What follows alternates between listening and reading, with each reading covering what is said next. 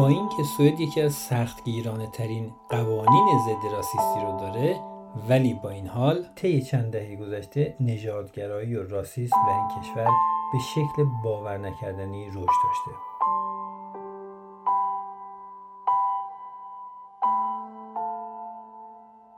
من بهزاد هستم و شما به پانزدهمین اپیزود سوئد کست گوش میکنید.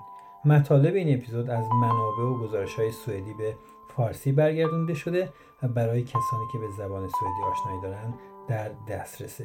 برای اینکه با هم نگاهی بندازیم که گذشته و حال جنبش راسیسم در سوئد چیه، میخوام در ابتدا دو تا تصویر از دو مقطع زمانی با فاصله تقریباً سی سال رو تصور کنید. تصویر اول مربوط میشه به اول ماه می سال هزار و نهصد و نود و یک و کمون لودویکا در سوئد.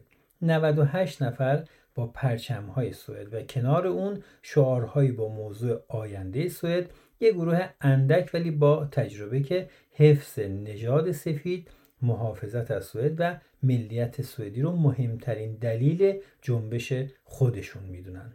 خودشون رو ناسیونال سوسیالیسم هایی معرفی میکنن که میخوان از سوئد پاسداری کنن و برای حقوق سوئدی ها مبارزه میکنند. اینم بگم که چند سال قبل، یعنی سال هزار و نهصد و هشتاد و هشت، حزب دموکرات های سوئد تأسیس شده بود و در انتخابات پارلمان اون سال تونسته بود فقط هزار و صد و هجده تا رأی در کل سوئد به دست بیاره. اینا میگن همونطور که هر خونه آقایی داره، سوئدی ها هم باید تو خونه خودشون آقایی کنند. Det är bara inse vilka det är som bor i huset och vilka som är herrar i huset. Det är bara svenskar måste bli herrar i sitt eget hus. Och vad ska jag göra då för att bli det? Ja, för första måste man skicka ut de här folkförrädarna som sitter i riksdagen och återinsätta patrioter som styr det här landet. اول باید خائنینی که در پارلمان و مرکز تصمیم گیری سوئد نشستن رو بیرون کنیم و بعد به جاشون میهن پرستانی رو بنشونیم که این کشور رو اداره کنن.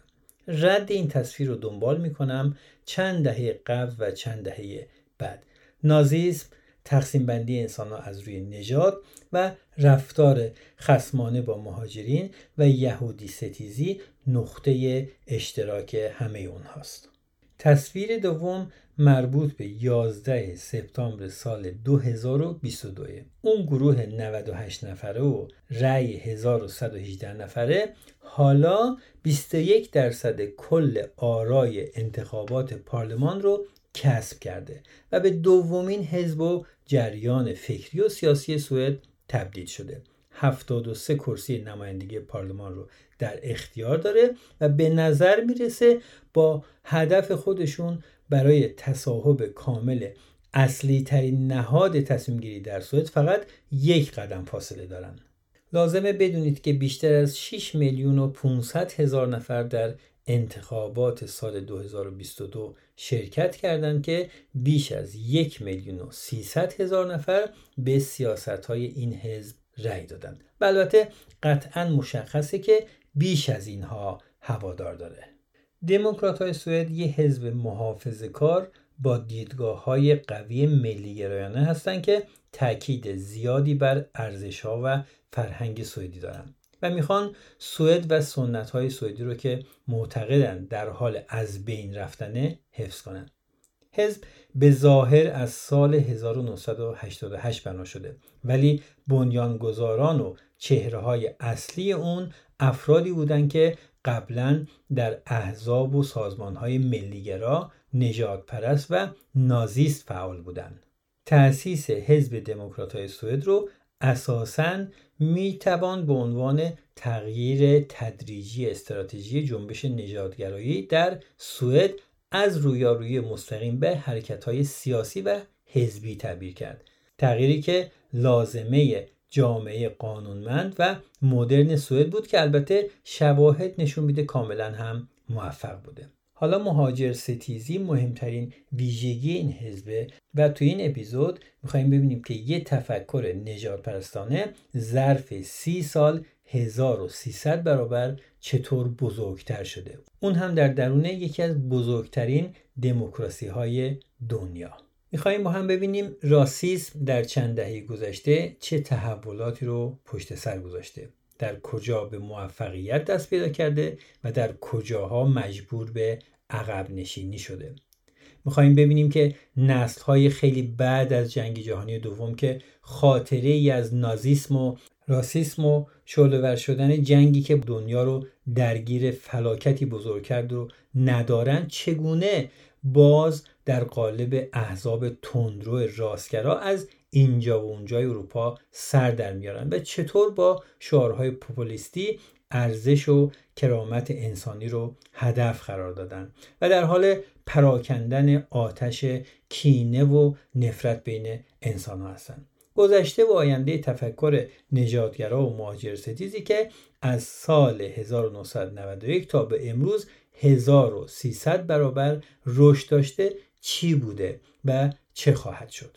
البته همینجا لازم میدونم که دو تا نکته مهم رو قبل از اینکه وارد اصل گزارش بشم روش تاکید کنم و اونم این که هرچند نژادگرایی و مهاجر ستیزی طی دهه‌ها خیلی منسجم تلاش کرده که به اهداف و برنامه‌های خودش برسه، اما جنبش انسانگرایی ضد نژادگرایی و برابری طلب هم هیچ وقت در سوئد خاموش نشده و اینطور نبوده که میدان رو خالی نگه داره، که اگر اینطور بود الان اوضاع طور دیگه‌ای می بود. حالا در خلال اپیزود توضیح خواهم داد که چطور قوانین و محدودیت‌هایی توسط اکثریت جامعه برای اینکه مانع رشد اقلیت ملی‌گرا و نژادگرا بشه به اجرا درآمد و چه انسان‌هایی که تمام تلاش و هم و غم خودشون رو صرف این کار کردند.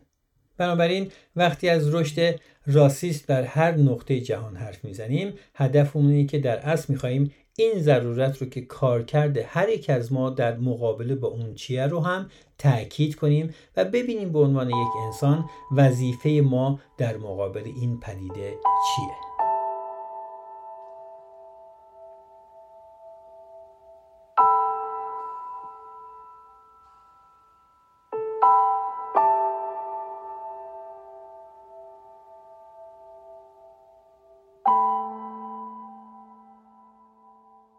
در همین رابطه اگه بخوام مثالی هم بزنم، قانون ممنوعیت نفرت پراکنی بر علیه گروه‌های انسانی بزرگترین نمونه اونه که تونسته اونقدر افکار مربوط به نژاد برتر سفید، یهودی ستیزی و مهاجر ستیزی رو محدود کنه و دست و پای تندروترین افراد و سازمان‌ها رو طوری بسته که مجبورن امروزه خیلی از اعمال و شعارهای خودشون رو تعدیل کنن. هرچند پس تئوری‌های سیاسی امروزشون هم تعصبات و ناهنجاری‌های فکری نژادپرستی پنهانه، ولی مقاومت‌های اجتماعی اجازه ظهور و بروز هر رفتار و گفتاری رو به اونها نمیده. حزب دموکرات‌های سوئد امروز نمونه روشن در فضای فکری و سیاسی این گونه احزاب و سازمان هاست.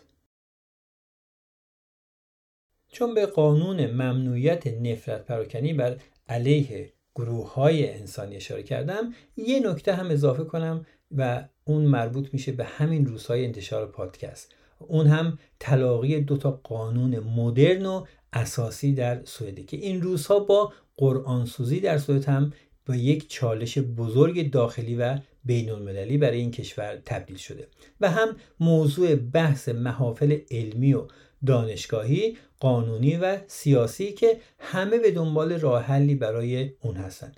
طرفداران قانون آزادی بیان معتقدند هر نوع انتقادی به دیگران در قالب این قانون آزاده و نباید جلوی هیچ اقدامی گرفته بشه و در مقابل عده‌ای هم به قانون ممنوعیت نفرت پراکنی بر علیه گروه‌های مردمی اشاره می‌کنند و معتقدند که قرآنسوزی نه آزادی بیان بلکه مصداق بارز نفرت پراکنی به حساب میاد و باید جلوی اون گرفته بشه. این اتفاقات جریانات سیاسی سوئد رو به دو جبهه مخالف و موافق تقسیم کرده و انتظار میره در آینده نزدیک تغییراتی در بخشهایی از قانون مربوطه انجام بگیره که باید منتظر موند و دید. خب اجازه بدید دوباره برگردیم به یه برش دیگه از تصویر اول که از سال هزار و نهصد و نود و یک ارائه دادم. این تظاهرات و خودنمایی‌ها و فعالیت‌های علنی و غیرعلنی ادامه داشت تا جایی که سال هزار و نهصد و نود و هشت دو مرد جوان در شورای شهر ترولهتان که یکی از شهرهای نزدیک به گوتنبرگ سوئد به حساب میاد دو کرسی به دست آوردن. اولین اقدام اونها پس از انتخاب این بود که جلوی کمک مالی شهرداری به مدارسی که دانش آموزان خارجی زیادی دارن رو بگیرن. این انتخاب خیلی ها رو غافلگیر کرده و به موضوع روز تبدیل شده. وقتی خبرنگار از برنامه‌های سیاسی اونها و حزب مطبوعشون یعنی دموکرات‌های سوئد سوال میکنه، توقف مهاجرت به سوئد و سیاست‌های مهاجرتی رو بزرگترین دغدغه خودشون میدونن. اونا میگن ما به زودی در کشور خودمون در اقلیت قرار خواهیم گرفت. اونها ضمناً از جبهه ملی در فرانسه هم حمایت مالی میشن و در نظر دارن سوئد رو سوئدی نگه دارن. احزاب دیگه اعتقاد دارن که دموکرات‌های سوئد خیلی بی سر و صدا رشد میکنن و این خطرناکه. اما در عمل دموکرات‌های سوئد تلاش زیادی برای کسب این دو کرسی در شهر ترولهتان کردن. یه یادآوری هم بکنم که همینطور که در این اپیزود جلوتر میریم از نظر تاریخی عقب‌تر برمیگردم تا ریشه ها و تاریخچه اونچه که حزب دموکرات‌های سوئد امروز از اون یاد میکنیم رو بیشتر بشناسیم. شعارهای تبلیغاتی دموکرات‌های سوئد در اون مقطع زمانی این بود که مهاجرین غیر اروپایی باید به کشور خودشون برگردونده بشن. بنابراین آفریقایی تبارها، آسیایی ها و مهاجرین آمریکای لاتین باید سوئد رو ترک کنن. اونها اعتقاد داشتن و این رو علنا میگفتن که با رشد مهاجرت مردم سوئد به زودی در کشور خودشون بیگانه به شمار میان و فقط کسانی که به ارزش‌های ما احترام میذارن خوش اومدن. البته یادمون باشه که موضوع به این سادگی که دو عضو این حزب وارد شورای شهر شده باشن نبود. از اواسط دهه نود جرایم زیادی بر علیه مهاجرین در این کمون انجام شده بود. جوانای راسیست مسجد شیعیان رو به آتش کشیدن و شبها در دسته‌های چند نفری و برای ابراز وجود با چکمه‌های نظامی و کاپشن‌های چرمی به خیابان می‌آمدند. این گروه‌ها گاهن در دسته‌های چهل پنجاه نفری جلوی خارجی‌ها رو می‌گرفتن و اون‌ها رو کتک می‌زدن. تو یه مورد هم یک آفریقایی تبار رو در حد مرگ کتک زده بودن، به طوری که پنج روز در کما بود. هرچند در تحقیقات پلیس در این باره مظنونین این حادثه عضویت خودشون رو در گروه‌های نازیست سوئد انکار می‌کردند، اما پلیس می‌دونست که اونها اعضای مخفی گروه‌های طرفدار نازیسم هستند و فقط از بیم مجازات سخت‌تر عضویت خود رو انکار می‌کنند، چرا که سال‌های خیلی قبل قانون ممنوعیت از حمایت نازیسم و تبلیغ و فعالیت برای اون در اروپا و همچنین سوئد تصویب و اجرا می شد. اما با این حال نازیست ها به طور آشکار در خیابانهای ترولهتان راهپیمایی می کردند و تا جایی که برای رودولف هس نماینده مشاور و معاون نزدیک هیتلر بزرگداشت برگزار کردند. Jag har gett absolut allt jag har och jag ska ge till sista stund i mitt liv. Och jag förväntar också att ni kommer att göra det. Vi ska krossa sorg och vi ska bygga en stor vit stat i Sverige. Precis som resten av Europa ska bygga ett vitt Europa. Och vi ska segra om vi vill. Vill ni segra? Ja!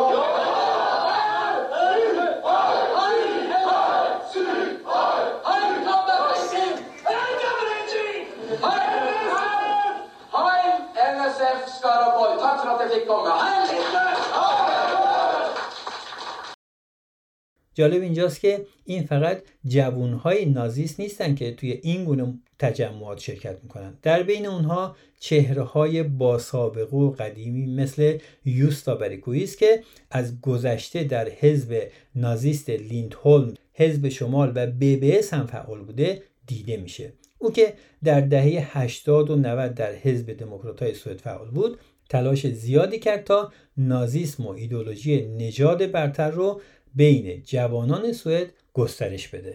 یعنی زمانهایی که توی دهه هفتاد و هشتاد سازمان جوانان نازیست شروع به عضوگیری کرده بود و حزب تبلیغاتی رو تنظیم و در تمام سوئد منتشر کرد که محتوای اون هم نفرت از یهود، کمونیسم، ضدیت با دموکراسی و پیروی از روش نازیست‌های آلمان بود، تا جایی که اواخر دهه هفتاد سازمان جوانان تظاهراتی را انداخت که طی اون خواستار شدن رودولف هس، آخرین جنایتکار جنگی و معاون هیتلر که قبلا هم بهش اشاره کردم و اون زمان در زندانی در برلین در بند بود، آزاد بشه. همون کسی که هجده سال بعد نازیست‌های شهر ترولهتان بزرگداشتی رو براش برگزار کردن.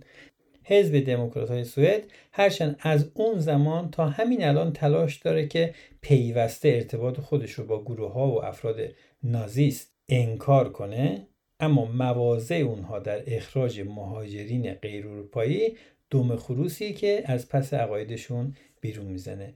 تو اون روزگار نه چندان دور اونها معتقد بودن که احساسات ناسیونالیستی در جامعه به شدت در حال رشده و آینده تصمیمات در حد قانونگذاری و پارلمان در اختیار اونها خواهد بود به زودی.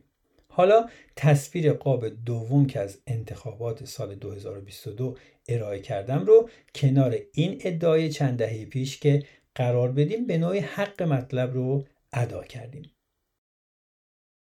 اما در این میان هنرمندان راسیست هم در این دوره بیکار نشستند.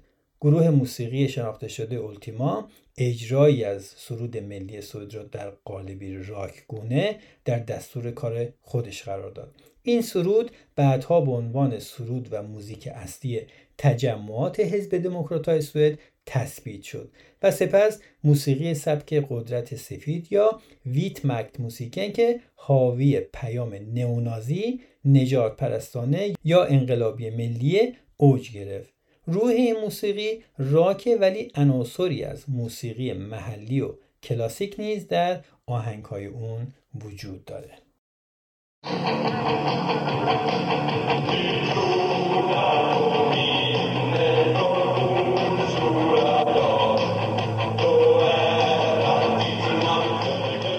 ظهور اینترنت اما امکان خوبی بود که محدودیت‌های این گروه‌ها در دنیای واقعی جبران بشه و امروزه تولیدات افکار و نظرات اونها که قابل ارائه در فضای واقعی نیست، راه خودش رو برای انتشار افکاری که قانوناً پاسخگوی اون نخواهد بود باز کرده. نازیسم و راسیسم البته چیز تازه توی سوئد نیست. بین جنگ جهانی اول و دوم در قالبی تشکیلاتی در سوئد اون زمان هم فعال بوده. برای مثال میشه به اسم کارل آرنفلت کاربری اشاره کرد که بخش بزرگی از تبلیغات نازیست رو قبل و بعد از جنگ جهانی دوم بر عهده داشته. کاربری که قهرمان ژیمناستیک هم بود، در سال هزار و نهصد و شانزده مدال طلای این رشته رو از آن خودش کرد. میلیونری بود که تا پایان عمر، یعنی سال هزار و نهصد و شصت و دو، هزینه های تهیه امکانات تبلیغی برای نازیست رو بر عهده می گرفت. او انجمن منهم رو که تعداد زیادی افراد دانشگاهی تحصیل کرده و نظامی رد بالا توی اون حضور داشتن تأسیس کرد و با پول زیادی که در اختیار داشت ایده خودش رو که نازیست بود نجات دهنده آینده سوئد می دونست و اون رو تبلیغ می کرد. اینار اوبری یکی دیگه از نام‌های شناخته شده تفکر حفظ نژاد پاک سفید و نژاد سوئدی در دنیاست. اوبری نفرت پراکنی زیادی بر علیه یهودیان انجام میداد و بعد از جنگ جهانی دوم به شهرت زیادی رسید. او از سال هزار و نهصد و بیست و دو فعالیت‌های ضد یهود خودش رو شروع کرد، هرچند قبل از اون هم حامی عقیده کوکولوکس کلان های آمریکا بود و حتی توی نشریات طرفدار این جریانات در آمریکا هم مطالبی رو منتشر میکرد.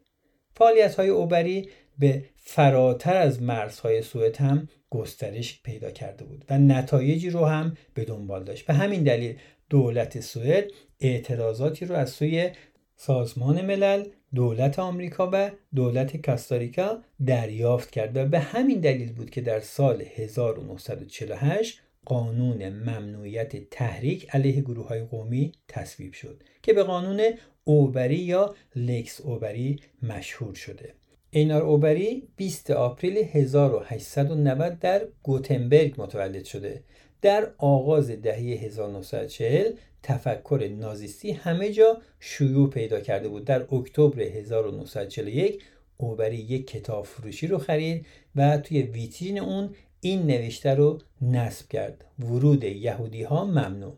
این موضوع عکس العمل‌های زیادی رو به دنبال داشت و اوبری به جریمه محکوم شد. در ماه نوامبر همون سال اوبری بنیاد ضد یهود سوئد رو تأسیس کرد.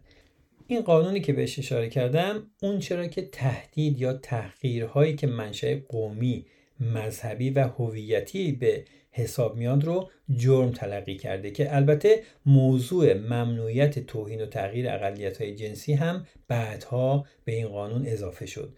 اوبری اولین کسی بود که با این قانون محکوم شد. اما سال هزار و نهصد و پنجاه و چهار و سال هزار و نهصد و پنجاه و شش علاوه بر جریمه اون به سه ماه زندان هم محکوم شد. سال هزار و نهصد و شصت دوباره به دادگاه فراخوانده شد و در نهایت در سال هزار و نهصد و شصت و چهار مجبور شد انجمن و بنیاد خودش رو تعطیل کنه. اما موضوع اوبری همینجا تمام نمیشه و در دهه نود بنیادی به نام او تشکیل میشه از طرف کسانی که میخواستن یاد اون رو حفظ کنند. در همان زمان نوشته هایی از اوبری در نشریات ویتمکت یا قدرت سفید هم دیده میشه.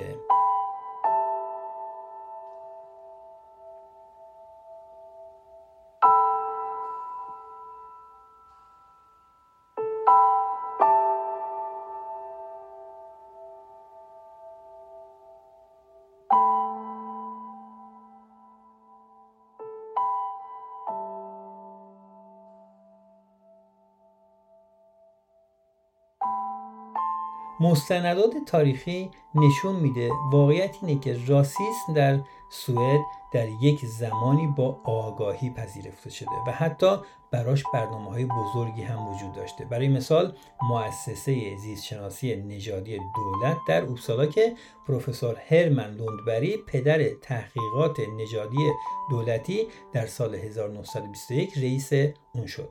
زمانی که نژاد سوئدی و ژرمن نژادی بالاتر و سامی ها و فنلاندی ها نژادی پایین تر به حساب می اومدن. سیاست های مهاجرتی مانع ترکیب نژاد می شد و ازدواج با غیر سوئدی ها و فرزند حاصل از این ازدواج بدترین چیزی بود که ممکن بود برای یه سوئدی اتفاق بیفته.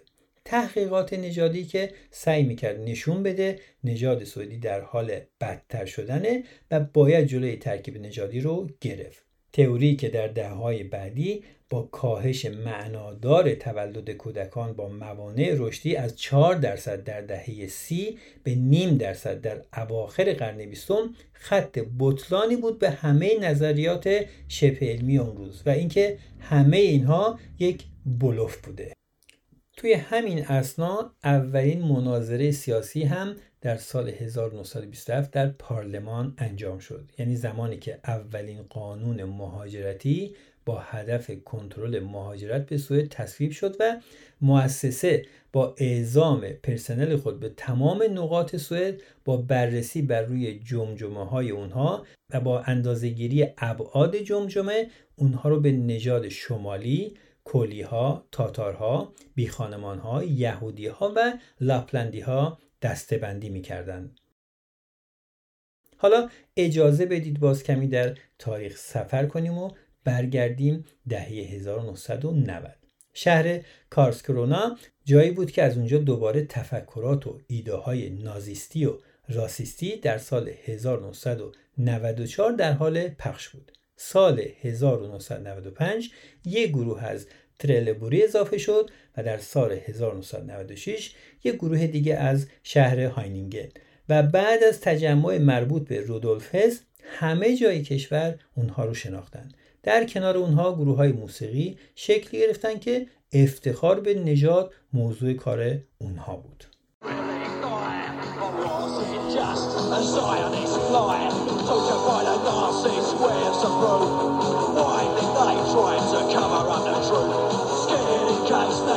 Socialism grew, all the lies, lies imposed by the Jews.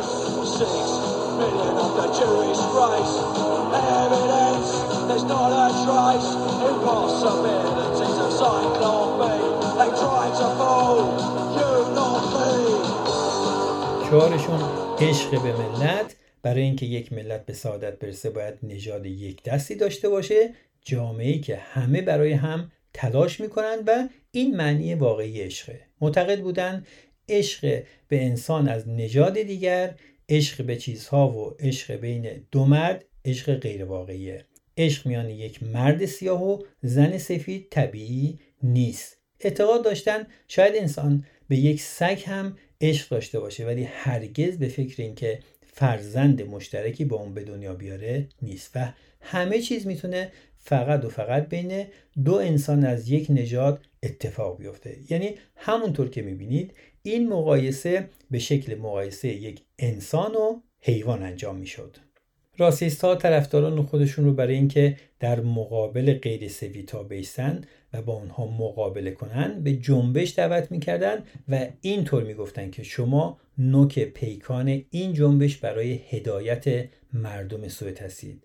برای اون چه که در اروپا نژاد سفید رو در خطر قرار داده. این تفکر هرچند در حال حاضر مجبور شده برخی از مواضع تند خودش رو به دلیل موانع قانونی موجود در جامعه و پایه‌های مستحکم دموکراسی تعدیل کنه و دست به عصا حرکت کنه، ولی واقعیت اینه که تعداد زیادی معتقدن راسیسم درد عظیمی در روزمره جامعه سوئده. انسان‌ها در مدارس، در محل کارشون تحقیر میشن، محدود میشن، کتک میخورن و گاهن هم دیده شده که در جامعه کشته شدن. چون پیام راسیسم اینه که ما بهتر و اونها پسترن و این بین اونها یه تفکر تایید شده هست.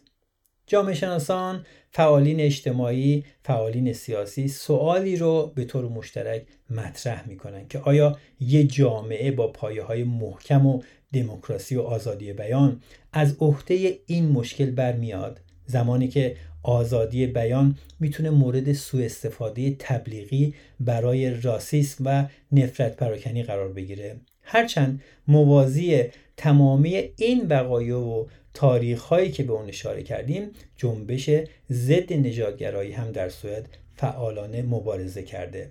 این سوال‌ها چالش‌های پیش روی جامعه سوئده. در زمانی که نزدیک به بیست درصد از تصمیم گیرندگان بزرگترین نهاد تصمیم گیرنده در سوئد یعنی پارلمان در اختیار کسانیه که میخوان سوئد رو سوئدی نگه دارن، انسانها رو بر اساس نژاد و قومیت و ملیت دسته‌بندی میکنن. این تفکر در سه دهه بیست درصد از مردم رو با خودش همراه کرده و باز سوال اینه که در سه دهه آینده اوضاع زندگی برای نسل‌های بعدی غیر سوئدی چطور خواهد بود؟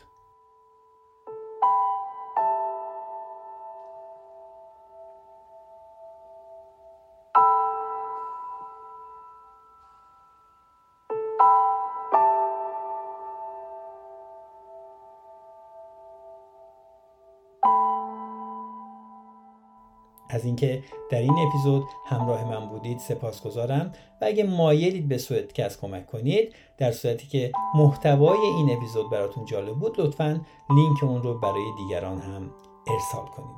شاد و تندرست باشید.